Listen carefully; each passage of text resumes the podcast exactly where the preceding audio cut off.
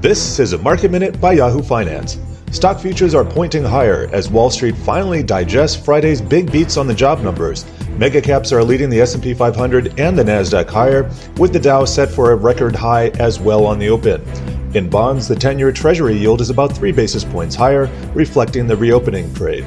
In that vein, Norwegian Cruise Line is saying it will restart U.S. departures, informing the Center for Disease Control it will start at 60% capacity, increasing it by 20 percentage points every 30 days.